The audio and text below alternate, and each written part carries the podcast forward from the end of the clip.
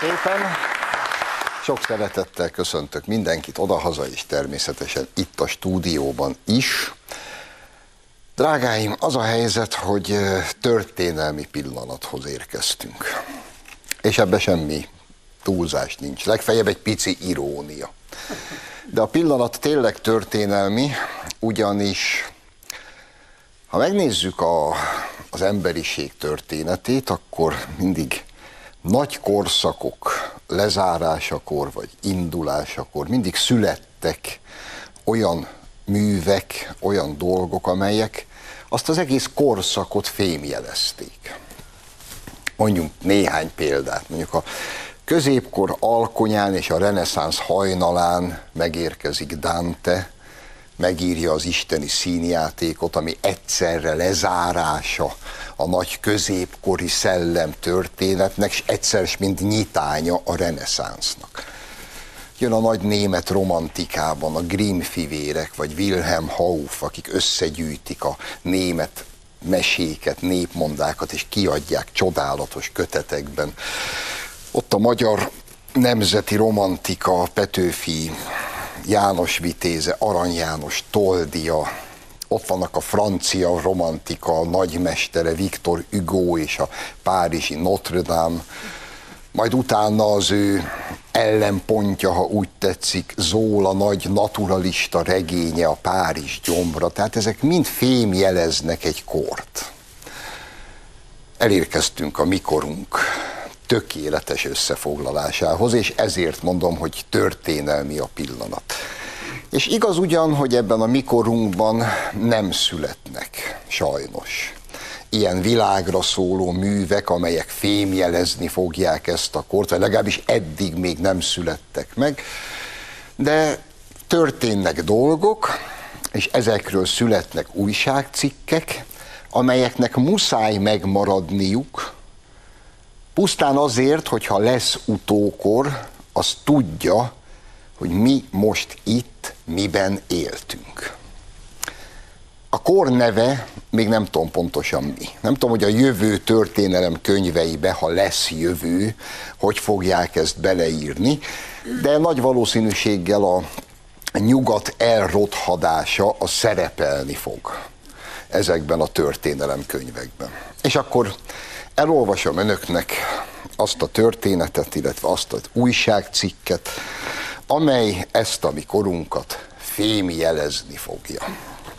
A cikk címe így szól, mindenki erősen kapaszkodjon meg.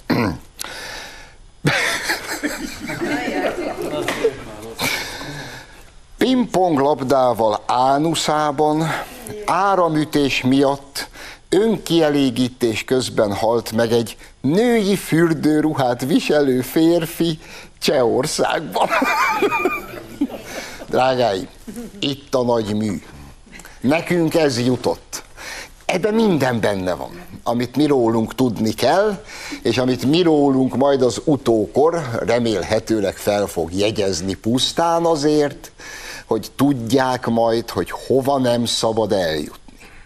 Tehát itt valami cseh barátunk, ez egy 30 éves ürge volt, aki a kedves szüleinél lakott, a bezárkozott a szobájába, ott produkálta ezt a kis művelet sort, és a szerencsétlen szülei törik rá az ajtót. Az egész toriban egyetlen tragikus hős van, ezek a szülők. Képzeljétek el a, a mamáját, mikor megtalálja a 30 éves fiát, női fürdőruciba, egy pingponglabdával a valagába, amint egyébként egy ilyen kézi masszírozó éppen halára cseszte, mert már annyit használták, írja a cikk, hogy hát zárlatos lett, és hát agyonverte. Ami egyébként jó, mert az, hogy ő nincs, ettől egy kicsit jobb hely a világ. De a szülők, még egyszer mondom, az számomra felfoghatatlan, hogy mégis mind mehettek keresztül, míg megtalálták a kicsi fiúkat. És csak hogy mert tudom fokozni, tehát nem én, az újságcikk, amelyik megírta, és ezért mondom történelmi a pillanat, és mindent elmond a korunkról, bármennyire is furcsa, meg rettenetes lesz, végig fogjátok hallgatni. A boncolás során találták meg a pingpong labdát a férfi ánuszában, de nem csak azt. Figyú, persze, nincs vége. Találtak még egy műanyag áttetsző dobozban lévő díszes óvszert, amelyre egy címkét helyeztek, amin az áldozat keresztneve volt felírva fekete tollal. És mindezeken túl találtak még a végbelébe fúródva egy kerek műanyag hengert, amelyre egy másik pingponglabda volt rögzítve. Drágáim, 21. század, nyugat. Émilé Zóla, Viktor Hugo, Arany János, Petőfi Sándor, Dante Alighieri, ez a múlt. Nekünk a cseh barátunk jutott. És ha már Csehország, akkor idézzük ide Franz Kafkát, aki mégiscsak a, a széthulló monarchia szürreális és hátborzongató krónikása volt. Az ő nagy regénye ugye a Per, főhőse József K., és a Per utolsó mondata így szól, a halálra ítélt József K. utolsó gondolataként, aki azt mondja, vagy azt gondolja, hogy a szégyenem még túl fog engem élni. Remélem, hogy ennek az alaknak a szégyene is túl fogja őt és ezt a kort élni. Tanúság tételkép az eljövendő koroknak. És hogyha imigyen összefoglaltuk, hogy miben is élünk, akkor nézzük meg, hogy például ez hogyan ö, alakul a politika világában.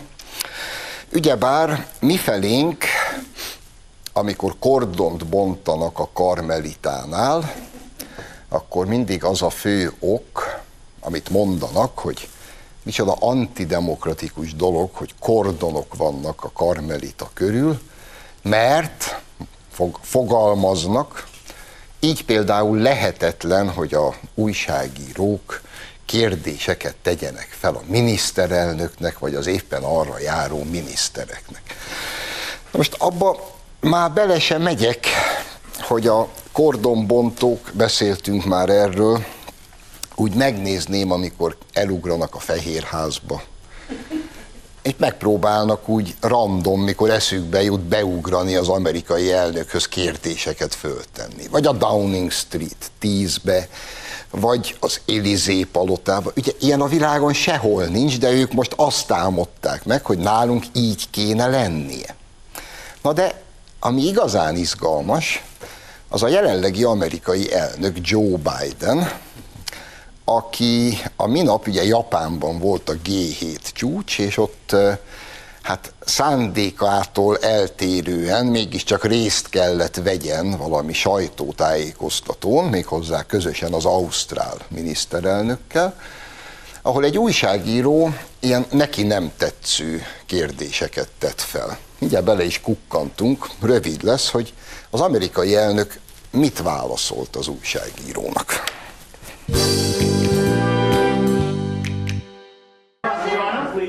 A republikánusok jó hiszeműen tárgyalnak? Ez szakaszosan történik. Elnök úr! A korábbi tárgyalások során... Pofa be, oké? Okay? Köszönöm. Szakaszosan történik, de most az történt, hogy az első tárgyalásokon nem volt haladás, de a második és harmadik tárgyaláson igen. Most így az történik, hogy a tárgyalók visszatérnek az alapelvekhez, és azt mondják, hogy ezt meg fogjuk gondolni, de ekkor új kérésekkel állnak elő. Még mindig hiszek benne, hogy sikerül elkerülni a csődöt, és elérünk valamit belátható időn belül. Azért ezt éljük fel a kéménybe, és egyezzük meg egy életre. Tehát van egy újság, akkor valamit kellemetlen akar kérdezni. Mire az amerikai elnök oda röffen neki, hogy pofa be, oké? Okay? fordíthatjuk úgy is finomabban, hogy hallgasson el, vagy fogja be a száját, de a pofa be is tökéletesen megfelelő fordítás. Most képzeljétek el, ha mondjuk a, ha bárki, Gulyás Gergely a kormányinfon mondjuk a aktuális 444-es szúnyog csődörnek, aki ott szokott pofátlankodni, így oda rö- röffenne, hogy figyelj te, neked ott pofa be, te kussoljál. Megint bevonulna az ENSZ, akkor mi lenne? Érdekes módon ezek az orgánumok, 444 és társai, valamilyen nem írtak hosszú elemzéseket arról, hogy az amerikai elnök ezt hogy engedheti meg magának. Az az amerikai elnök, aki egyéb iránt elbüszkélkedett a következőre, idézet fog, következik Biden-től. Sok szempontból ez a vacsora összefoglalója az első két, összefoglalja az első két hivatali évemet. Tíz percig beszélek, nem válaszolok kérdésekre, majd vidáman elmegyek. Egyen meg a drága szívét. Na, de van, aki azért ennél szenvedélyesebb az amerikai politikában.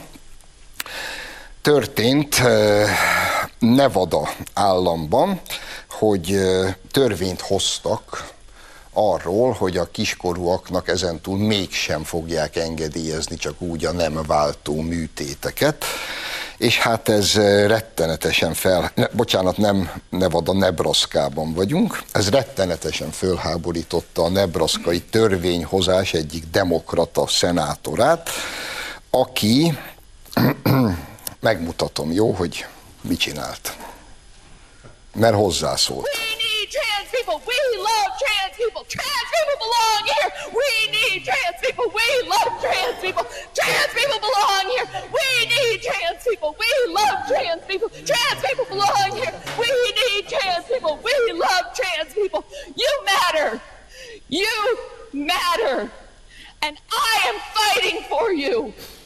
And I will not stop. I will not stop today. I will not stop tomorrow. You are loved. You matter. You belong here. Gyerekek, és, és nem mennek oda az ápolók, hogy türe, nagy türelemmel és szakértelemmel összenyalábolják és elvigyék a megfelelő helyre. Ez a szerencsétlen Isten barma azt üvölti, vagy nem, most csak egy rövid részt adtunk itt be, de ez hosszú, nem, öt percen keresztül ebben a idegállapotban azt üvölt, hogy mi vagyunk a transz emberek, mi a transz emberek számítanak, és rám számíthattok, és én harcolni fogok értetek, és engem soha senki nem fog megállítani. És ezt ilyen monomániásan üvöltözi. Amikor ezt látom, akkor mindig úgy megnyugszom, hogy idehaza mondjuk nézek egy parlamenti közvetítést, mondjuk benne egy szabó, jobban sikerült szabó tíme a felszólalással, és akkor mindig hálát adok a Jóistennek, hogy én például nem vagyok országgyűlési képviselő, mert annak beláthatatlan következményei lennének. De hát figyelj, ehhez képest a Szabó Timi egy konszolidált urilány. Bár időnként van olyan érzésem, hogy nem áll messze ettől az idegállapottól, amúgy pedig ez legyen az ő problémája.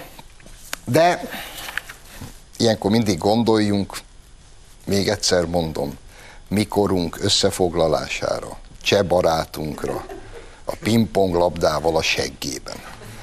Onnan indulunk, és jutunk el a nebraszkai szenátor asszonyhoz is. Miképpen eljutunk oda, ha az imént azt mondtam, hogy történelmi pillanat, na ez is az lesz. Csak az újságcikk a történet címét olvasom fel először, jó? Erőteljesen figyelj. Gyermekét szoptató apukának segített menekülni, az egy éjszakás kaland után teherbe esett apuka. jó, mi Na, ehhez képest a cseh barátunk, ez, ez, ez, ez, ezek úgy együtt adják ki a rothadó nyugatot. Tehát az történt, hogy ez itten, aki éppen szoptatja a gyerekét, mint apuka, ez ugye nőnek született, nagyon föl van háborodva, hogy Floridában szerinte ilyen transzfób törvények születnek, és át akart költözni Washington államba. Ő egyébként természetesen nőnek született, elindította a nem váltó folyamatot, de közben teherbe esett, de már mint apuka szülte meg a gyereket, majd mint apuka szoptatta, ezt gazdagon illusztrálta a Facebookon, a kommentelők elküldték oda, ahova egyébként nagyon helyesen el kell ezeket mindet küldeni, akkor ő nagyon rosszul érezte magát, úgy döntött, hogy elköltözik, gyűjtést indított, de nem kapott elég pénzt. De ekkor fölfigyelt rá egy másik transz apuka, aki már túl volt mindenféle átalakító műtéten, és aki egy egyészakás kaland során, mint apuka teherbe esett, és akkor ez az apuka is gyűjtést indított ennek az apukának, és akkor sok pénz jött össze, és akkor a, ez az apuka most elköltözünk Washingtonba, és akkor a két apuka közösen fog majd a Facebookon élőzni, hogy ők milyen nagyon jóba vannak, és hogy különben is az egész világ dögöljön meg, mert őket nem szereti eléggé. De nem lehetne egy egyszer fordítva? Csak, csak úgy a kedvemért. De mindesetre de ízlelgessétek a címet, mert hiába próbáltok menekülni, ez fog szembe jönni most már mindig. Gyermekét szoptató apukának segített menekülni, az egy éjszakás kaland után teherbe esett apuka. Te, és képzeljétek el, ha Viktor Hugo föltámadna. Képzeljétek el. Vagy Émilé Zóla, vagy Petőfi Sándor a mi Sándorunk úgyis elég szabad szájú volt. Képzeld, föltámadna, és mondanánk neki, hogy Sándor, a világ szabadság, amiért te az életedet adtad. Toltestemen át fújó paripák vágtassanak a kivívott diadalra. Sándor, itt a kivívott diadal. Szoptatós apukák segítenek éppen frissen szült apukákon. Szegény Sándor mit szólna? És aztán rögtön, miután ezt elmeséljük Sándornak, megmutatjuk neki az Adidas vadonatúj reklámját, ugyanis itt az új nyári fürdőruha kollekciója az Adidasnak, és hát elkészültek a reklámok. Mutatjuk nektek. Hm? Ő az új reklám, egyen meg a drága szívét, jön, megy, szép szőrös cickóval, rendes répával, és valakik azt hiszik, nyilván, hogy ez tök jó. Képzeljétek Sándort, vagy szegény galambszelítségű Arany Jánosunkat most föltámadni és mutatnánk. János, Toldiból ő lett. Ide jutott. Toldi Miklós helyett ma ő van. Hagyjuk is, drágáim, jövő héten úgyis biztos leszek benne, hogy egy csomó újabb ilyennel fogok mindenkit meglepni. Most minden esetre tartunk egy rövid szünetet, második részben pedig Tarlós István lesz a vendégem.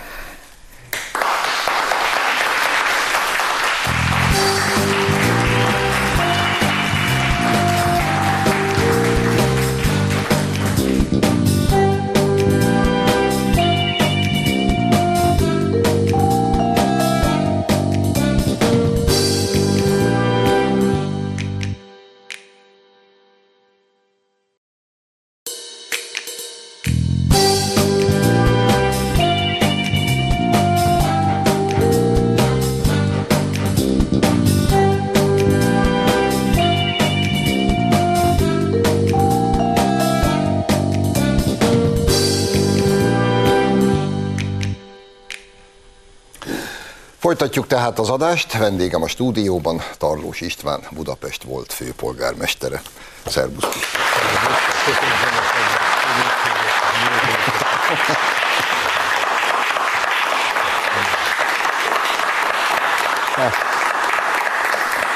Téged itten szeretnek, úgy látom.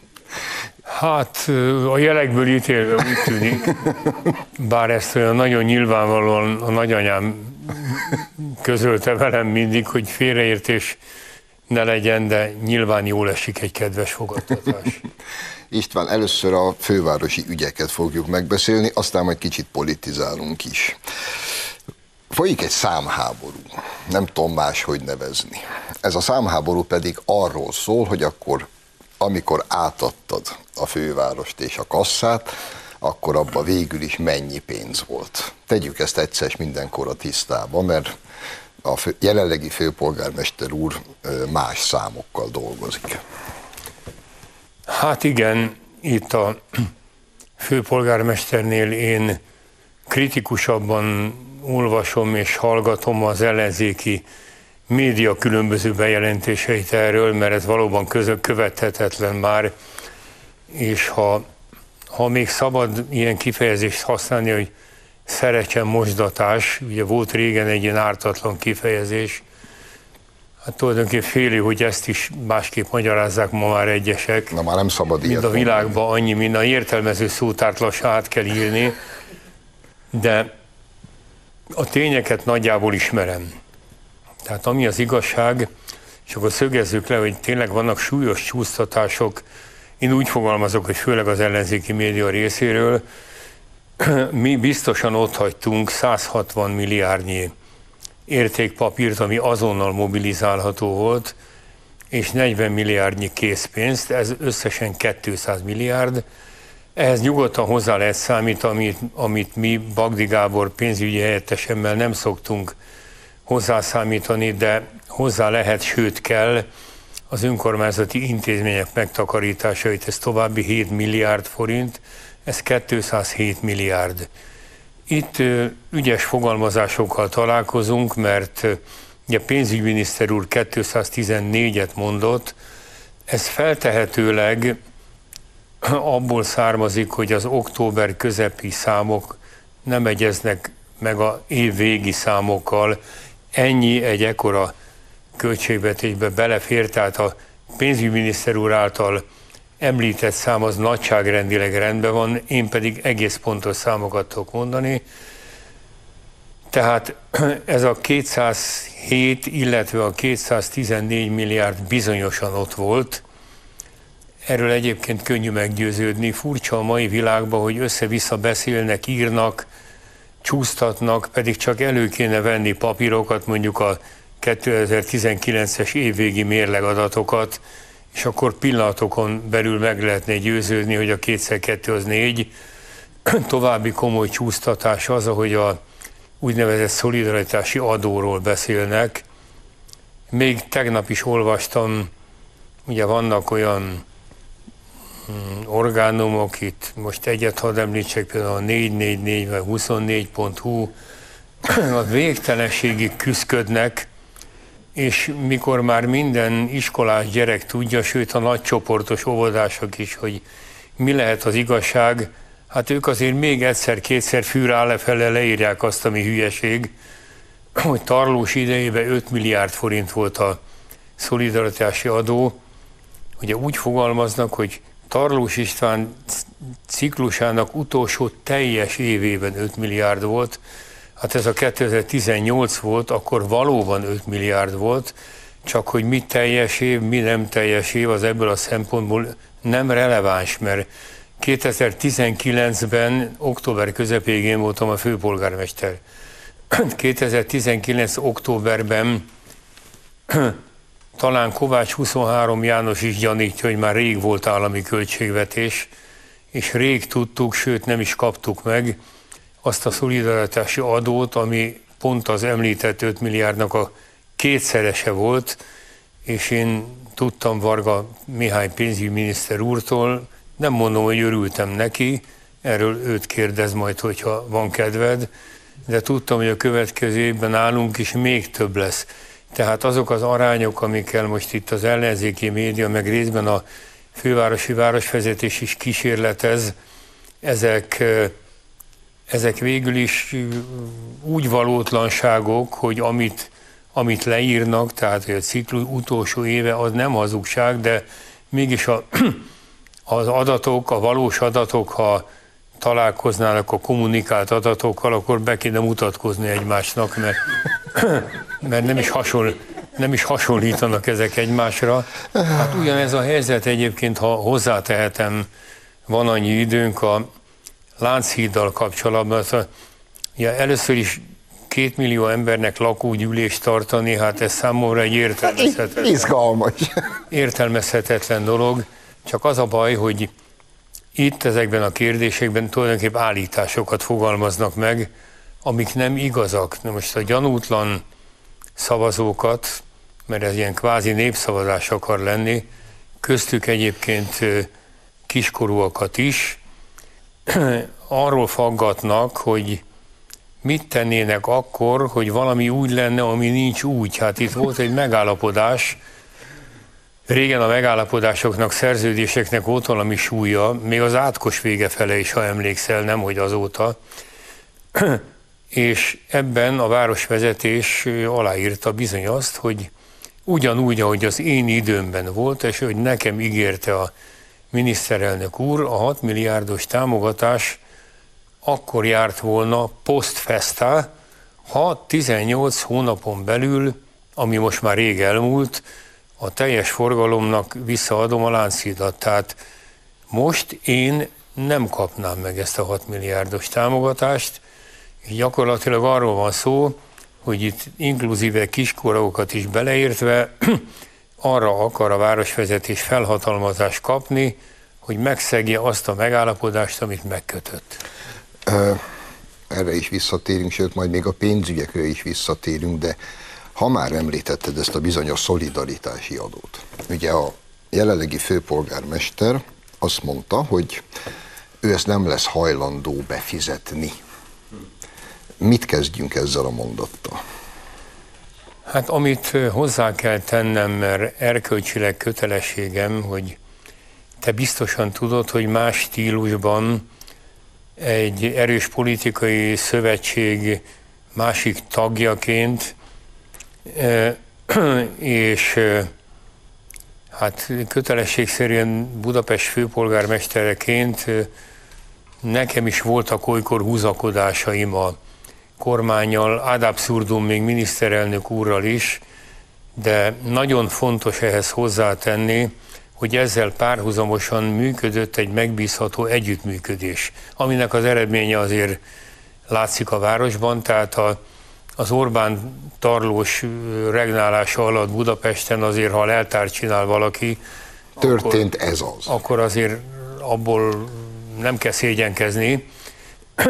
Most ez másképp alakult, amit én sajnálatosnak tartok, és hibának a főváros részéről, mert így nem lehet, nem lehet együttműködni, de Visszatérve az alapkérdésedre, ami még egyszer pontosan, hogy hangzott, mert kicsit elkalandoztam. Hogy azt, azt mondja a főpolgármester, hogy ő nem hajlandó, Igen. nem fogja befizetni Tehát a szolidaritást. Itt azért jogszabályi problémák vannak, mert a kincstár megteheti, hogy nem utalja át ezt a pénzt, tehát visszatarthatja, erre minden jogosítványa megvan, ezért egy kicsit propaganda ízű és ilyen hogy mondjam, kamu reklám nekem ez a nem fizetem be, mert ami nem volt a sebedbe, azt nem tud nem befizetni, se befizetni, se, se nem befizetni. Nem befizetni.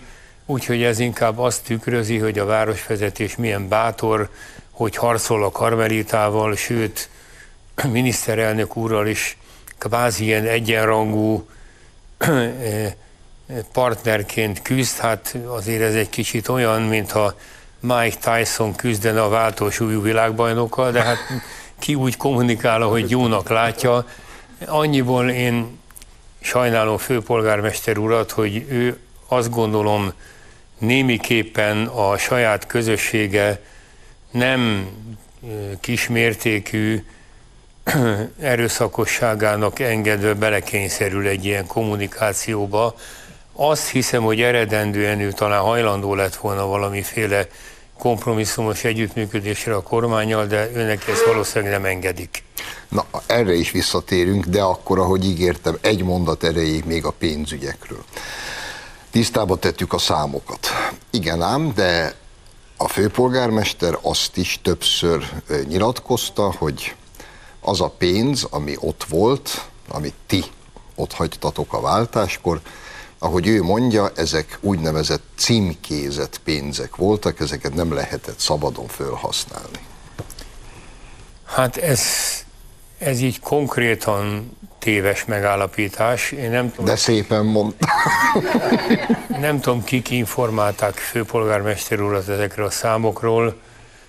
Úgy vettem észre, hogy neki mindig más-más számokat hoznak a tudomására itt elméletileg ennek ott lehetett volna valamennyi valóság alapja, hogy van egy 112 milliárdos fejlesztési hitelállomány, amiből mi körülbelül 40 milliárdot nem használtunk fel.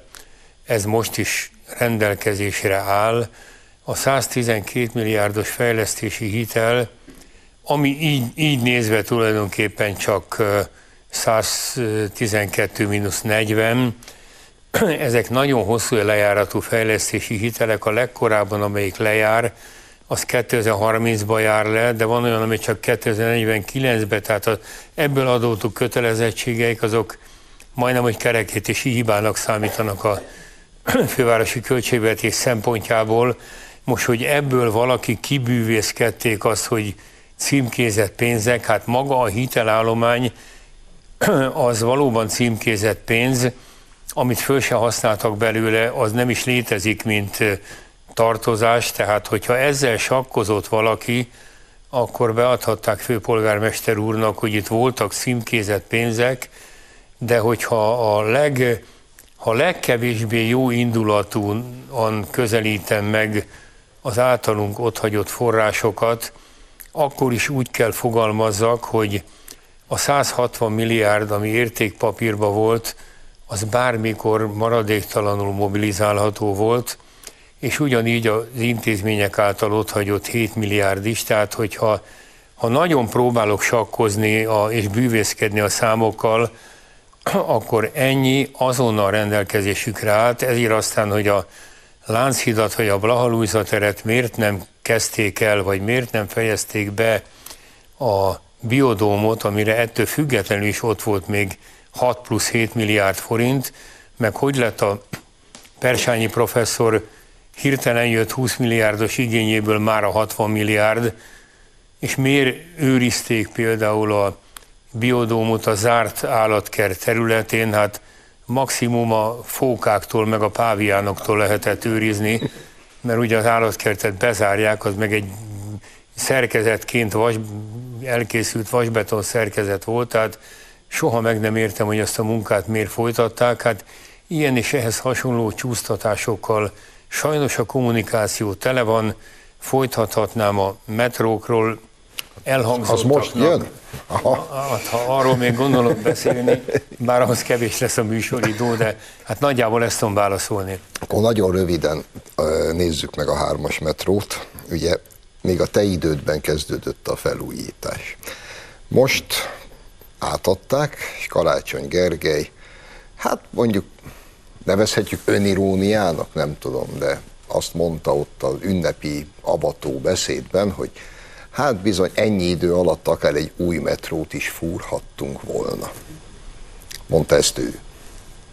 Hát lehet, hogy nem engem plagizált, de az se kizárt, hogy igen, mert a négyes metró vonatkozásában én többször elmondtam, hogy mondjuk Dél-Koreában annyi idő alatt, amennyit a Demszki érában szórakoztak a metró, és hogy ne felejtsük el, mindig Orbán Viktor piszkálták ezzel, de nem tudom, kiszámoltad-e, hogy, hogy MSZP-SZDSZ kormányok idején mennyi idő telt el, ami idő alatt annyit haladtak erő a metróval, hogy nekem még négy évet kellett dolgozni rajta, nem beszélve azokról a szerződésekről, amiket az Olaf több mint száz oldalon, hát hogy is mondjam, szinte milyen vádként fogalmazott meg. De nagy csönd. Ezt úgy hozzácsapták a mi ciklusunkhoz, amiből annyi volt igaz, hogy mi visszaszereztünk pénzeket, hát egyetlen egy szerződéssel mi időnkbe kötöttek meg, de a hármas metróval konkrétan válaszol, hogy a ketté kell választani a kérdés, volt egyszer a szerelvénycsere, ahol egy G. Német Erzsébet nevű nyájas jóakarom, aki egyébként, egyébként az MSZP frakció vezetője volt, amikor Igen. ők regnáltak, és abban az időbe kötötték azt az ominózus Alstom szerződést, ami a mai napig terítéken van, úgy tudom. De hát, hogy kiragasztotta a hármas metróra az ablakokba vagy ő, vagy az emberei, de hát ő henceget vele, az én nevemet, címemet és telefoni elérhetőségemet, hogyha valami baj van azzal a hármas metróval, amit a 70-es évek óta ők hagytak ott nekem romhalmazként, akkor tessék szépen engem keresni. Ha ehhez hozzáveszed, hogy 2010-ben a BKV működési adósága volt 73 milliárd forint, nem tudom ki az, aki a jelenlévők, hogy a nézők közül mínusz 73 milliárd forintra tudna és merne kötelezettséget vállalni. Aztán miniszterelnök úr a darabig törlesztettünk, a maradékot a BKV-tól is átvállalta, de az, az már csak valamikor 2014 környékén, már pontosan nem is emlékszem. De hát ott hagyták nekünk ezt a rómhalmazt, és két választásunk volt, vagy felújítjuk, vagy pedig leállítjuk a hármas metrót, ami való igaz, amit Karácsony főpolgármester úr is mondta, hogy nagyobb forgalmat bonyolít le évente, mint a MÁV. hogy miért felújítás? Ugye ez mindig felmerül ez a kérdés. Ott is sok minden érdekesség elhangzott. Mindent én se tudok egyébként, mert ugye volt egy kormány döntés, hogy akkor a felújítás legyen, amiben a kormány és mi is kikértük a BKV álláspontját, akik megtámogatták a felújítást, ami a most elhangzottakkal szemben akkor legalább 30 milliárd forinttal kevesebbe került, mint az új szerelvényvásárlás. Ezért született, ugye mi eredetileg új metrót akartunk, de ezért született az a kormány határozat, hogy legyen inkább felújítás, mert 30 milliárd azért nem egy bántó pénz, és a kormány megindokolta, hogy ott lesz a 200 milliárd körüli infrastruktúrát, alagút, állomások, biztosítóberendezések felújítása, ami nagyon sokba fog kerülni, és erre Orbán Viktor miniszterelnök úr 2018 őszén az én kérésemre napok alatt további 80 milliárd forintot biztosított, tehát ennyit arról, hogy a kormány mennyire támogatta vagy nem támogatta a metró felújítást. Hát ezért, ezért lett felújítás most, hogy a felújításban ezek ott maradt új szerelvények, vagy felújított szerelvények, ezt én akkor sem, meg most se tudtam megállapítani, mert a szerelvényeket nem a főpolgármester veszi át, de hatóságok is átveszik, akiknek az volt a véleményük, hogy ezek bizony felújított kocsik. Hát most agyon szítták ezeket a kocsikat, emlékez vissza, mai napig bohózkodnak a hvg.hu ultraintelligens kommentelői ezzel a fakoszkával, de hát ezt a BKV vezérigazgató hozta be nekem, valóban egy rettentő primitív dolog, Zsolt, de igaz. Pont akkora volt, ami ha egy milliméterrel kisebb vagy nagyobb, akkor már nem látta volna el a feladatát, és nem állította volna meg az ajtót. Mikor ezt bemutattam, másnap megszűnt az ajtó probléma. Ez egy primitív dolog, de igaz. Lehet, hogy most a hvg.hu kommentelői rúgdossák az asztalt és lenyúlnak a borospalackért. Ez az ő dolguk, de akármilyen engem is megdöbbentett, mint műszaki embert, mert ehhez mérhetetlen primitív rossz indulat kellett egyébként, de akár hiszik, akár nem, igaz volt. Tehát ezek a metrók egyébként közlekednek zavartanul, én még a mai napig is kérdezgetem a BKV vezetőit, hogy mi a helyzet vele, de hát az is igaz, hogy a teljes közbeszerzést a BKV bonyolította le, a városvezetés, sőt a közgyűlésem szólt ebbe bele, Utólag azt az alapigasságot én ma is kimerem mondani, hogy utólag én most is egyetértek velük abban az értelemben, hogy ilyen szerelvényeket felújítani leginkább azt tud, aki gyártotta. Ha már felújítás, nem beszélve arról, hogy a másik jelentkező akkor keveredett egy világra szóló korrupciós botrányba, képzeld el, hogy akkor mit írt volna a népszava, ha az nyer, csak hát az, azóta nem állt érdekében, mert nem az nyert. Hát most annak kell neki menni, aki nyert. Világ. Van ködbér követelés, én is arra biztattam a BKV vezetését, hogy ködbérről le nem mondjanak, mert azt nem lehet megtenni. hogy hogy kell ezt rendezni az orosszal, ezt én nem tudom. Ami javítás kell, azt végzik, de ami meglepő, a felújított és annyit bírált hármas metró meghibásodási mutatói nem rosszabbak, mint a vadonatúj négyes metróé. Erről a BK vezetését kell kérdezni. Még annyit hadd tegyek hozzá, mert szórakoztató lesz, hogy a ellenzék metró szakértője ezeknél a durva bírálatoknál, hát most hatházi nagymestert nem említem, mert hát ő egy, ő egy külön kuriózum, de akit szakértőként idéztek, az egy réges-rég nyugdíjazott metró vonatvezető, akinek a képzettsége szőlészborász. Ő, ő, volt, ő, volt, ő volt az ellenzék metró szakértője. Na, hát ami pedig a infrastruktúra felújítást illeti, tehát én azért erről a helyről is gratulálok a főpolgármester úrnak is, mert bármi közel fele részben megcsináltuk, és teljesen előkészítettük, és a miniszterelnök úr segítségével a fedezetről is gondoskodtunk az infrastruktúra felújításnál, de azért ennek a másik felét befejezni emberes munka volt, és ehhez én a jelenlegi városvezetésnek is szeretnék gratulálni, mert ezt az úri divat meg kívánja. Az a baj, hogy két percünk maradt, úgyhogy már nagyon világpolitikára nem fogunk rátérni, de ha már ígértem politikát, akkor egy kis várospolitika legyen. Gyurcsány Ferenc márciusban, nehéz lenne ezt másképpen megfogalmazni, gyakorlatilag megfenyegette a főpolgármestert, mondván, hogy nem eléggé ellenzéki, és hogyha ezt így folytatja, akkor majd a DK őt nem fogja támogatni. Erre meg azt mondta a karácsony most, nem régiben, hogy a DK nem hiszi, hogy kiállna mögüle, mert akkor majd kiderül, hogy ők nem is olyan nagy párt. Mondjál már erről néhány gondolatot. Hát, hogy a DK nem olyan nagy párt, mondjuk a Fideszhez képest nem, de... A párbeszédhez képest viszont 0 és 1 százalék között hát ingázó párt esetében azért tűri a vitát mosoly nélkül ilyeneket mondani.